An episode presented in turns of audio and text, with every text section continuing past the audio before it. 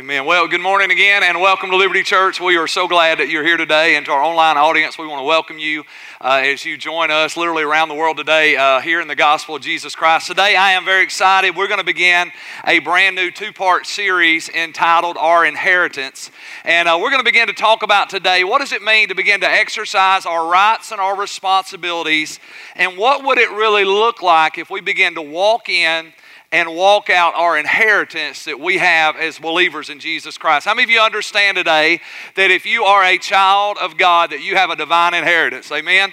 Uh, you have already been given some amazing things, and we're going to talk about that and kind of unpackage that today, and really kind of begin to understand what does it mean that we have an inheritance in Christ, and how can we begin to walk in and walk out that inheritance in a way that it really begins to change the world for the glory of God. So, in the book of Galatians, chapter 4, if you've got your Bibles, we're going to read verses 1 through 7. And the Bible says this the Apostle Paul writing, he says, Think of it this way if a father dies and leaves an inheritance for his young children, those children are not much better off than slaves until they grow up, even though they actually own everything that their father had.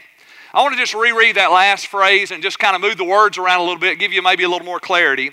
It says, Those children are not much better off than slaves, even though they actually own everything their father had until they grow up. Look at your neighbor and say, You need to grow up. Now, come on, say it like you mean it. Come on, you need to grow up. How many of you understand that there's a reality that we need to grow up, right? We need to grow up in Christ. How many of you realize this morning that immaturity will rob you of the opportunities that God wants to give you. Immaturity will rob you of the opportunities that God wants to give you. And the Bible says that a child who inherits everything is no better than a slave until they grow up, right? And so we've got to grow up in the things of God and we've got to begin to mature in what God is desiring and longing to do in our lives. Now look at verse 2. It says, And they have to obey their guardians until they reach whatever age their father sets. And that's the way it was with us before Christ came. We were like children. We were slaves to the basic spiritual principles of this world. But when the right time came, God sent His Son Jesus, born of a woman, subject to the law. And God sent Him to buy freedom. Y'all say freedom. God sent him to buy freedom for us who were slaves to the law so that he could adopt us as his very own children. Now look at verse 6. And because we are his children, God has sent the Spirit of his Son into our hearts, prompting us to call out, Abba, Father. I want to just pause right there for a second and give you some good news today. Let me give you some of the best good news of the gospel that you can ever hear. And here it is. We live in a world today where many people have been left out or maybe even put out of their own families.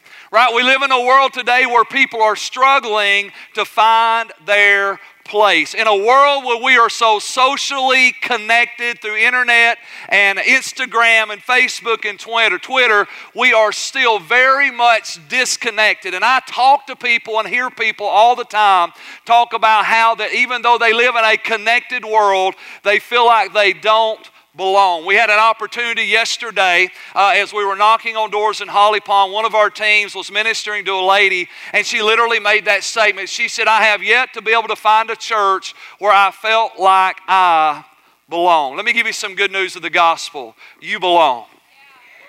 The good news of the gospel is that you belong. The good news of the gospel is that the Bible says Jesus purchased our freedom so that we would no longer have to be slaves of sin, slaves to the law, slaves to our past, slaves to our shame, slaves to the guilt and condemnation of yesterday. He purchased our freedom so that we could become the sons and the daughters of the Most High God. What did Jesus do on the cross? He paved the way for me and you to be adopted into the family family of God. He purchased and paid for our adoption. He opened the doors of heaven. He created a spiritual family called the body of Christ, and now He invites me and you in. The good news of the gospel is there's a place you belong. I want you to understand you belong here. Doesn't matter what you look like, doesn't matter even what you smell like. Doesn't matter where you've come from. Doesn't matter what you've done. You know what matters is that there is a God in heaven who loved you so much that He sent His Son to purchase your freedom and to create a pathway of adoption and celebration for you to come in to the family of God. I don't know if you've ever been a part of an adoption, but let me tell you what happens when somebody gets adopted into a family. It's a great big party. Right? You don't mourn in adoption, you celebrate in adoption. You don't mourn in adoption, you celebrate the fact that this child is now a part of your family. And I want you to understand today there is a celebration in heaven going on today because Jesus 2,000 years ago paid the price for your adoption so that whosoever will can come and they can find a place where they really do belong.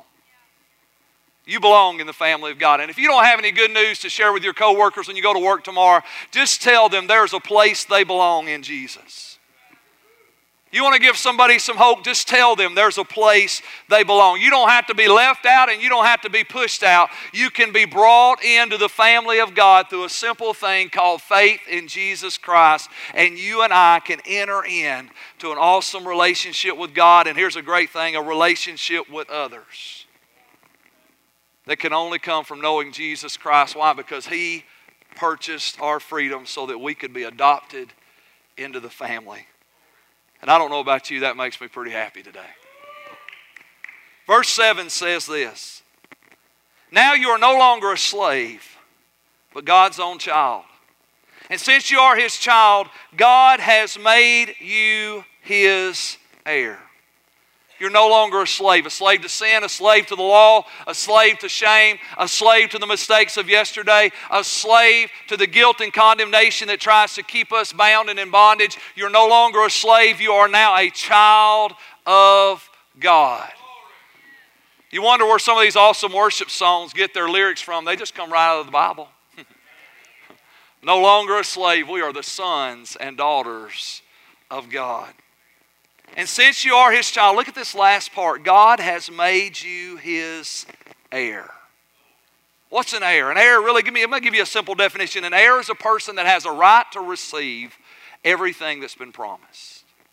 An heir is a person that has a right to receive everything that has been promised. That's why the Bible can make this bold statement. All the promises of God in Christ Jesus are yes and amen. All the promises of God in Christ Jesus are yes and amen. Why? Because Jesus purchased our freedom so we could be adopted as His children, so that we could become heirs of God and have a right to receive, not because of what we've done, but because of what He's done, everything that God has for us. So you're an heir and you have a right to receive everything that God has for us. All the promises of God in Christ Jesus are yes and amen. And the last part of that verse says this to the glory of God the Father. That's a pretty important part. To the glory of God the Father. Why is that important? Because God is glorified when you walk in and walk out your inheritance. God is glorified when you walk in and walk out your inheritance. As a matter of fact, if you flip the coin, God is dishonored by the fact that we're living way below our inheritance. It dishonors God. It dishonors His name, it dishonors His kingdom, it dishonors all that He represents when we live way below the standard of our inheritance, our rights, our privilege, and opportunities that we have in Jesus. But all the promises of God are yes and amen through Christ Jesus our Lord to the glory of God the Father. Why? Because when you begin to walk in and you begin to walk out the inheritance that Jesus Christ has given us, all of a sudden it brings God glory. And it honors His name. Let's look at the next scripture. I want you to see this. John chapter 1. It says, The one who is the true light, speaking of Jesus, who gives light to everyone, was coming into the world. And he came into the very world that he created, but the world didn't recognize him. He came to his own people, speaking specifically here, the Jewish people, and even they rejected him. But look at verse 12.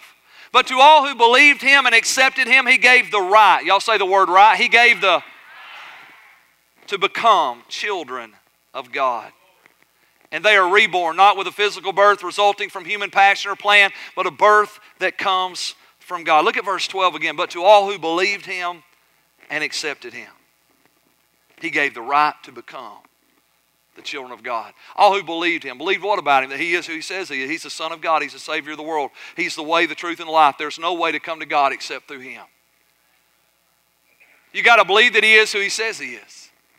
But you also got to not only believe that he is who he says he is, you have to accept him. And I, and I really believe that comes down to kind of two specific things, and there's probably more than that, but two things I want to share with you today. Number one, you have to accept the fact that his sacrifice on the cross was for your sin. It was for your sin. As a matter of fact, it was your sin and my sin that put him there. See, you got to accept the fact that his sacrifice on the cross was for your sin. It was your sin that nailed him to the cross. It was your sin that he walked down that road to Golgotha and he climbed up Calvary's hill and he gave his life between two thieves and he rose again on the third day. It was because of your sin and my sin that he suffered, that God laid on him the sins of the world. That includes me and you. And you've got to not only believe that he is who he says he is, but you've got to accept the fact that his sacrifice was for your sin. That comes down to acknowledging that I'm a sinner. That's one of the greatest revelations you'll ever get in your life. It's not that you're a bad person, you're a sinner. I remember Samantha was young. She was about four or five years old. We were sitting around the dinner table one night and we were doing a devotional. And, uh, and I looked at Samantha. I said, Samantha, do you realize you're a sinner? And with little innocent, tender eyes, she looked back at me and she said, You're a sinner too.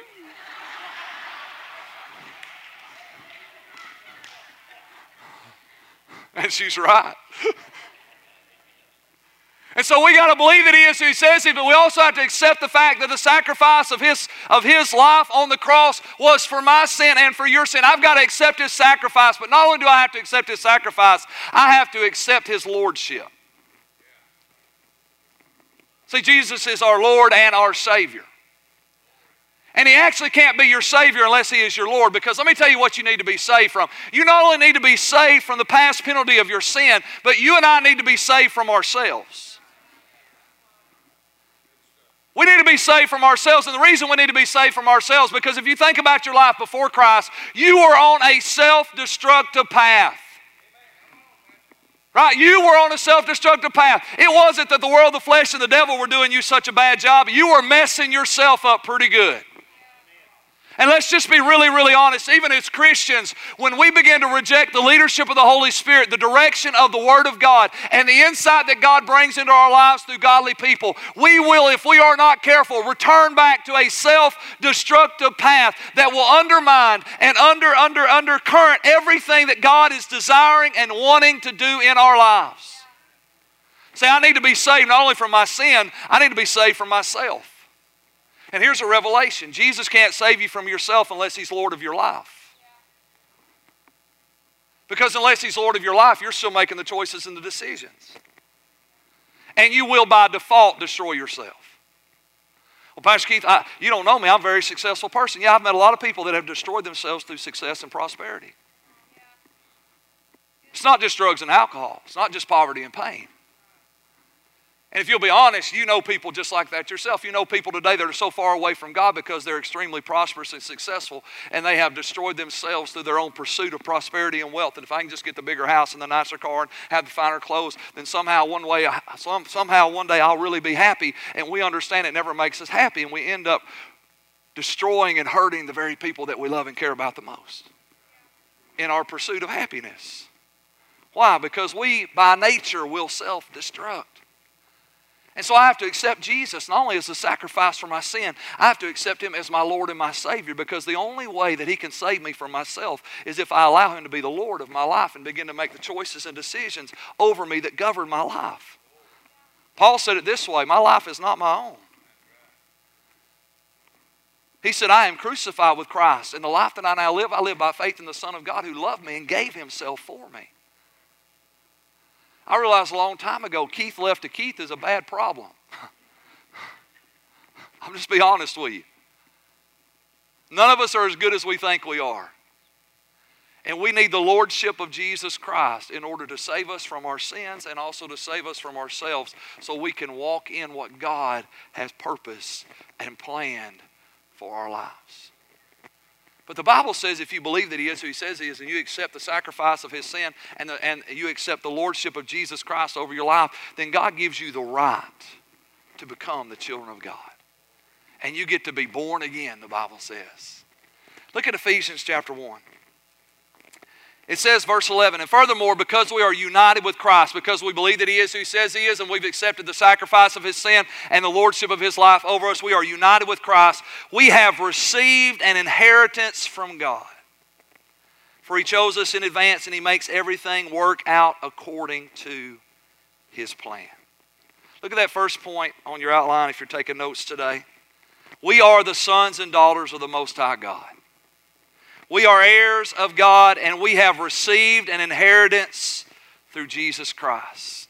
Who are you today? Well, if you have accepted Jesus Christ as your Lord and Savior, then you are a child of God. You are the son or the daughter of the Most High God. You are an heir and a joint heir with Jesus Christ, and you and I have received a divine inheritance from God. Everything that God has promised to us through Christ Jesus, His promises are now yes and amen. Why? Because we are the sons and daughters of God.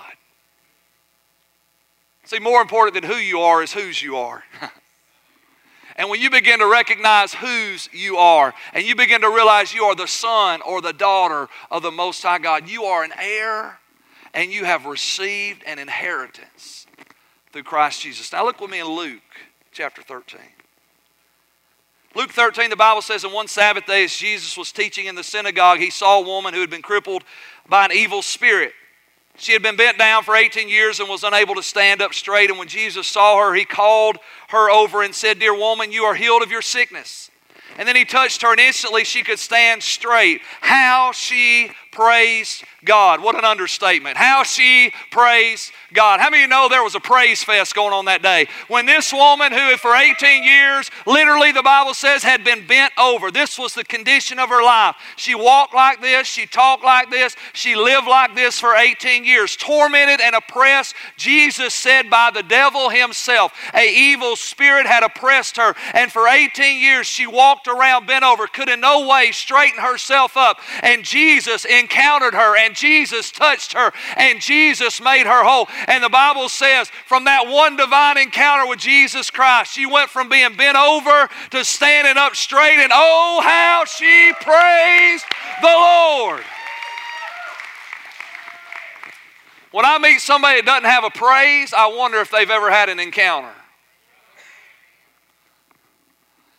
I see people that are ashamed of the gospel, ashamed to tell their family, ashamed to tell their friends, ashamed to tell their coworkers about who Jesus is. And I just begin to wonder have you been so far removed from your encounter with Jesus Christ that you forgot how you were stained by sin? You forgot what it felt like to be bent over by the shackles and the shame and the guilt and the condemnation and the weight. And all of a sudden, one day you cried out to a holy, just, righteous God. And in His mercy and in His grace, He reached out His hand and He touched you you and He raised you up out of the pit of despair, out of addiction, out of brokenness, out of depression, out of pain, out of sorrow. And oh, how great our praise should be. We ought to praise Him, amen. We ought to praise Him every single day because how many of you understand that your salvation experience was not the end, it was just the beginning of your encounter with God? Man, I've been straightened up more times than I can count. I've encountered him so many times, and over and over and over and over and over and over and over and over. He shows up and he shows out. He heals, he redeems, he rescues, he provides, he encourages, he comforts, he strengthens, he blesses, he loves, he forgives, he cares, he carries. He does so much in our lives. And oh, how we ought to praise him. Oh, how we ought to shout his name. Oh, how we ought to celebrate him. I was bent over, but now now I stand tall. Woo! Come on, Jesus. Come on, Jesus. Yeah, we ought to just have a praise fest in here. If you've been delivered, if you've been healed, if you've been set free, you ought to just get on your feet right now. You ought to just shout. You ought to just dance. You ought to just celebrate who He is, how good He is, how great He is, how awesome He is, how mighty He is. He is a great God. Woo! And oh, how she praised Him. May we never forget and may we never stop encountering and experiencing the resurrected Savior. If you're so far removed from your last encounter with God, you need to cry out today. Salvation is great, good, and wonderful, but it's just the beginning of what God wants to do in your life. And how she praised Him. look at verse 14. But the leader in charge of the synagogue was indignant. He was angry. He was mad that Jesus had healed her on the Sabbath day. There are six days of the week for working, she said to the crowd. He said to the crowd, Come on those days to be healed and not on the Sabbath. Let me just give you just a side note today. If you are so religious and so legalistic that you're more concerned about your rules and regulations than you are concerned about the people that Jesus came to save, then we need to repent. Just because God doesn't work the way you think God ought to work, if God's at work, let Him work.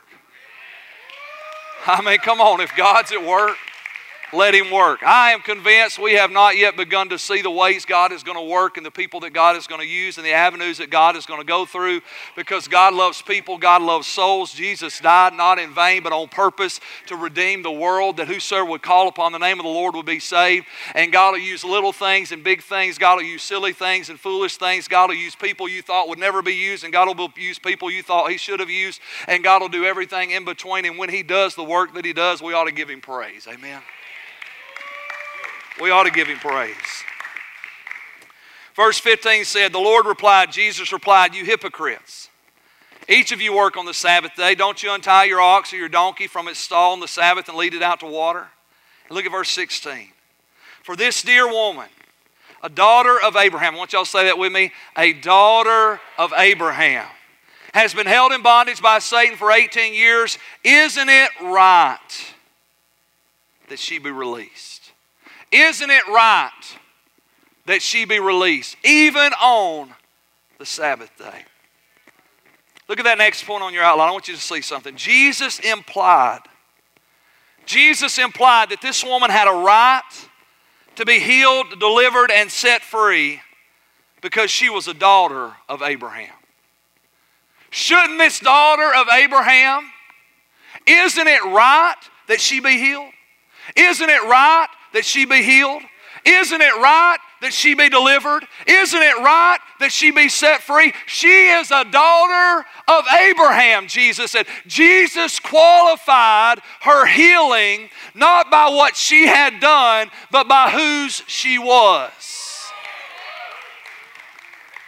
Not by what she had done, but by whose she was. She was a daughter of Abraham. Abraham is the father of the faith. Abraham is the man that God had a covenant with. Through Abraham, God released the blessing. He said, I'll bless those who bless you, I'll curse those who curse you, and all the nations of the world will be blessed because of you, which was a prophetic utterance of Jesus Christ, being of the lineage of Abraham, being of the line of the line of the tribe of Judah. Jesus Christ, the Messiah, the Redeemer, the Savior of the world, would release the blessing of God on all nations and all families and all people that whosoever would believe in him would not perish but have everlasting life. And God looked, Jesus looked at this woman and said, She's a daughter of Abraham. The blessing of God has been released. She's got a divine inheritance because of who Abraham is and because of what God did in his life, so that she now has a right to be healed, delivered, and set free.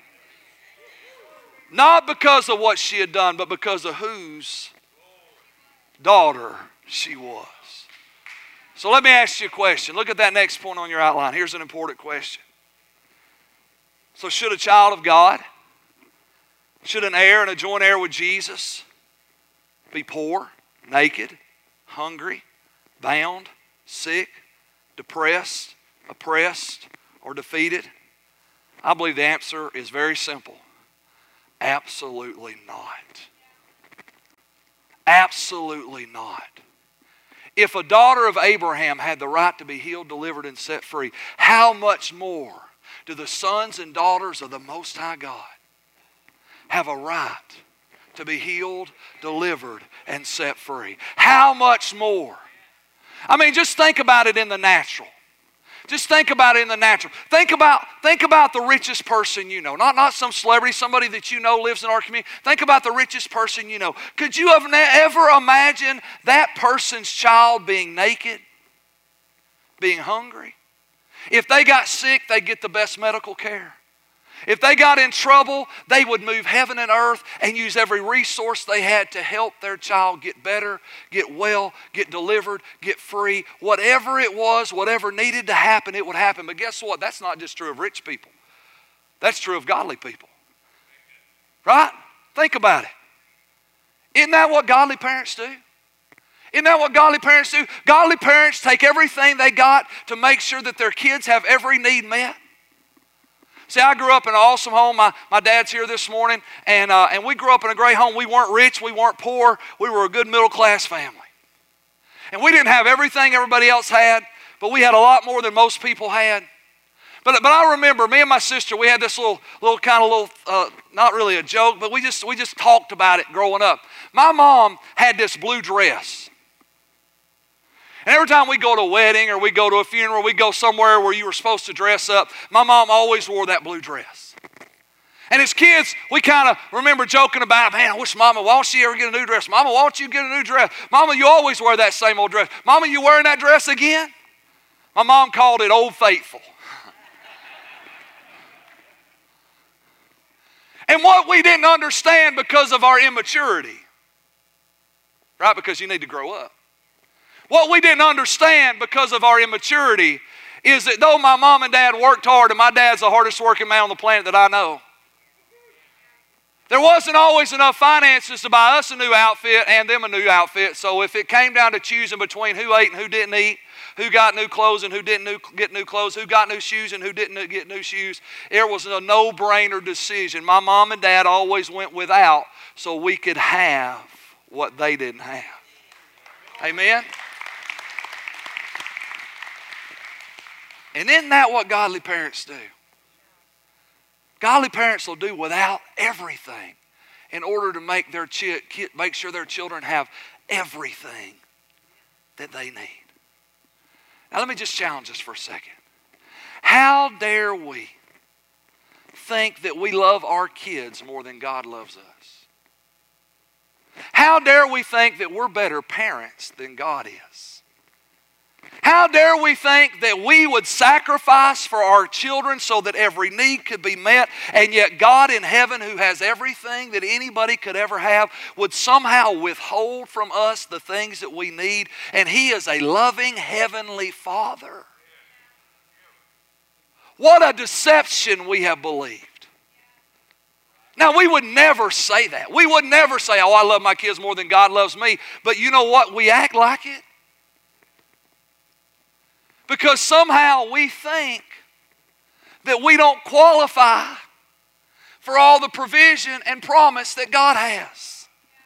And God will heal them, but probably not me. And God will bless them, but maybe not me. And God will work for them, but I'm not sure about me. If the daughter of Abraham had a right to be healed, how much more do the sons and daughters of God have a right and have an inheritance in Jesus Christ for all the promises of God to be yes and amen. So here's the question. Next point on your outline why? Why? Why are so many Christians still living in what Jesus died to set us free from?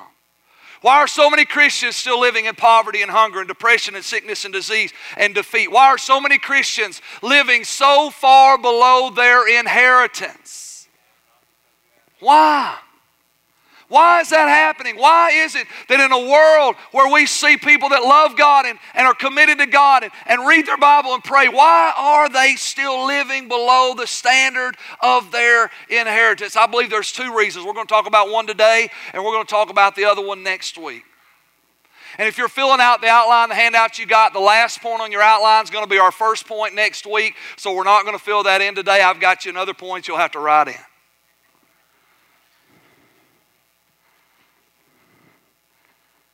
Last point, look at this. Why are so many living, Christians living below the inheritance? Why are they still living in poverty and nakedness and hunger? Why are they still bound and depressed and oppressed and defeated? I believe it comes down to two things. Here's the first one we don't understand our inheritance. We don't understand our inheritance, and we don't believe that we have the right to receive what Jesus has freely given us. We don't understand our inheritance. See, I'm convinced of that. I'm convinced most Christians don't understand their inheritance. And the reason we don't understand our inheritance is because somehow we think that we can earn our inheritance, that our inheritance is based on our performance. But that's absolutely not true. Our inheritance is not based on our performance, our inheritance is based on His sacrifice. Our inheritance is based on the price that He paid, the sacrifice that He made, the work that He did, the effort that He gave. See, we have an inheritance today that we didn't earn we couldn't work for. You could never be good enough to get it. We have an inheritance in Christ that is freely given to whosoever will believe in and accept Jesus as their Lord and their Savior. To them, He gives the right to become the children of God. And He releases to each and every one of us a divine inheritance called the promises of God. All the promises of God are yes and amen to those who are in Christ Jesus. See, the reality is, is most of us don't understand it. We don't understand that it can't be earned, it can only be received. You can't work for it. You can't qualify. This is good news. Hear this. You can't qualify for it and you can't disqualify from it. Now, Pastor Keith, are you saying I can just live any way I want to live and do anything I want to do? Absolutely not. Come back next week and I'm going to give you part two. But if you don't get part one, part two will do you no good. You can't qualify and you can't disqualify. Your inheritance has been settled by the one who paid the price and laid down his life to give it to you. He didn't consult your performance when he wrote his will. Consult your performance when He wrote His will. He wrote out His will and He left you everything that He had. All the promises of God are yes and amen through Christ Jesus to the glory of God the Father.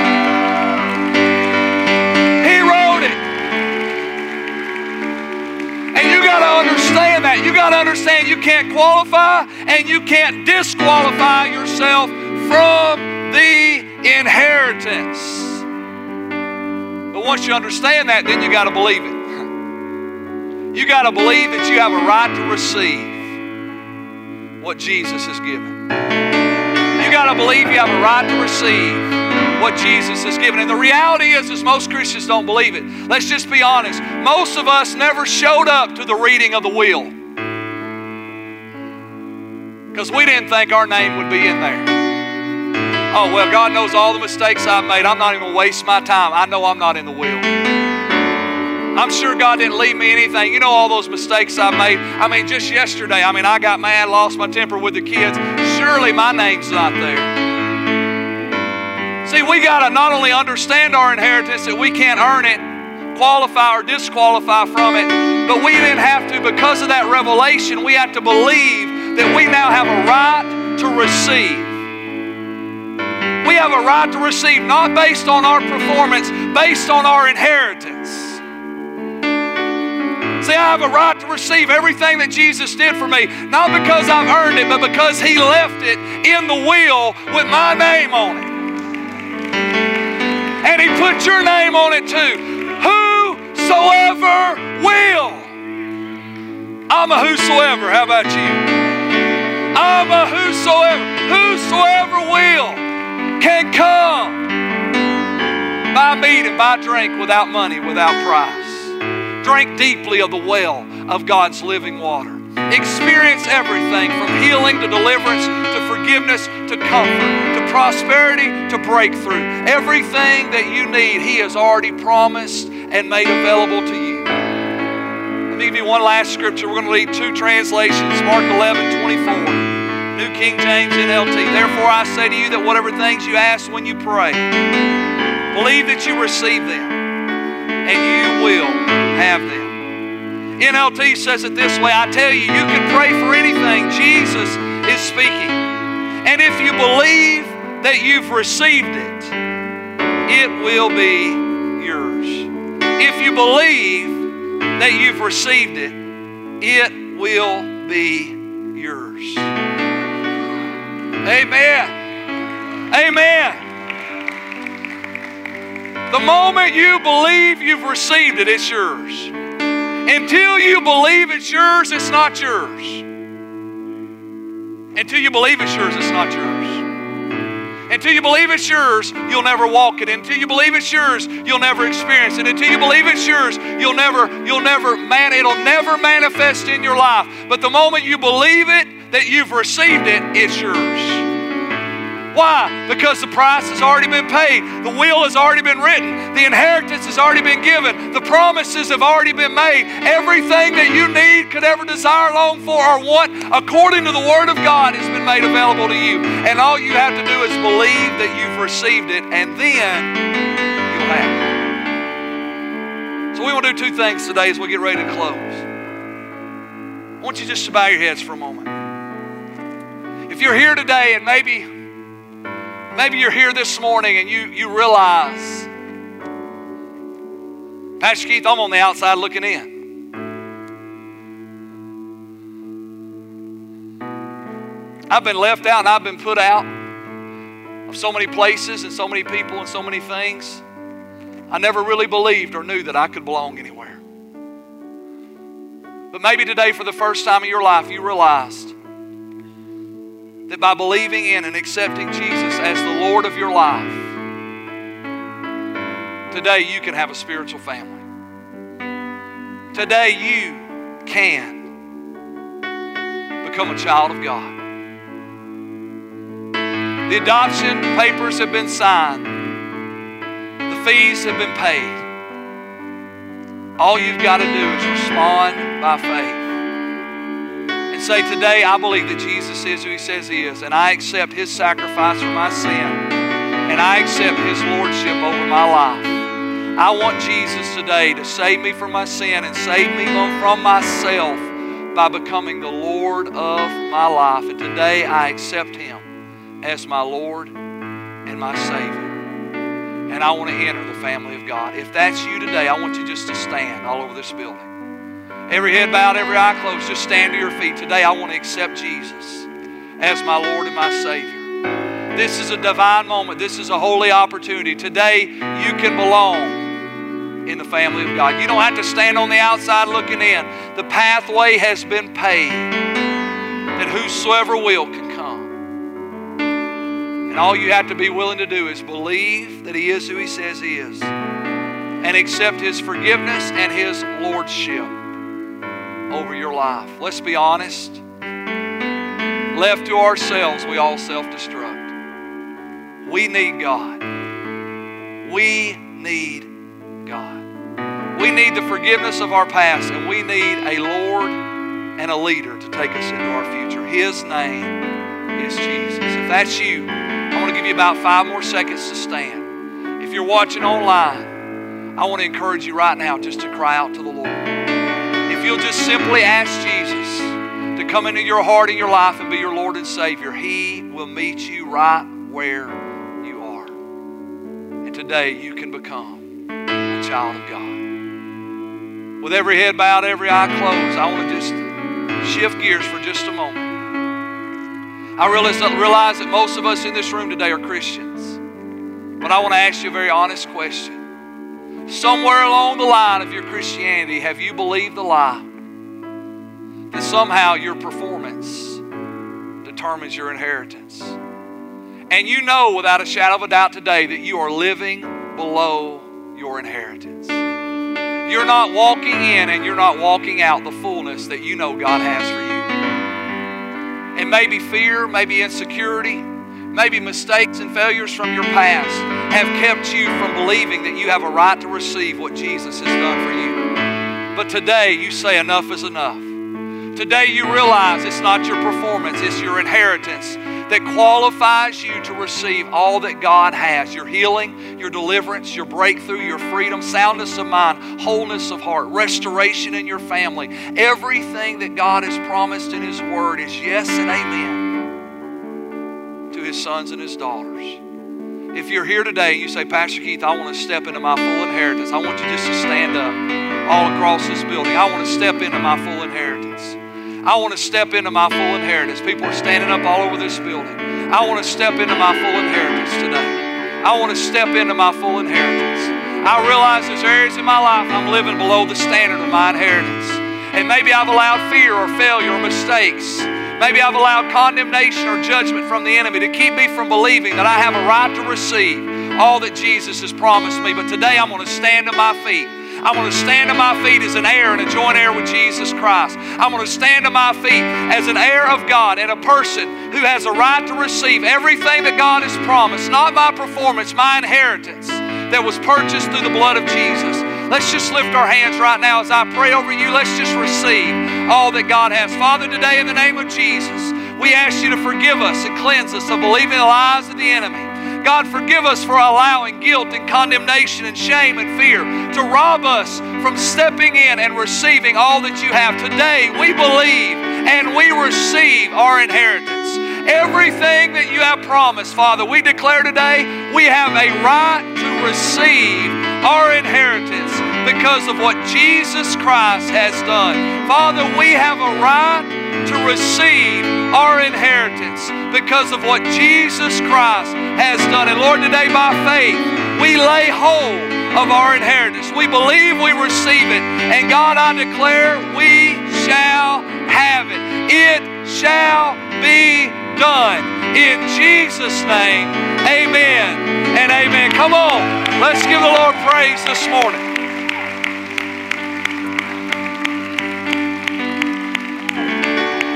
Turn around, high five your neighbor, say, You've got an inheritance and you are dismissed. God bless you today.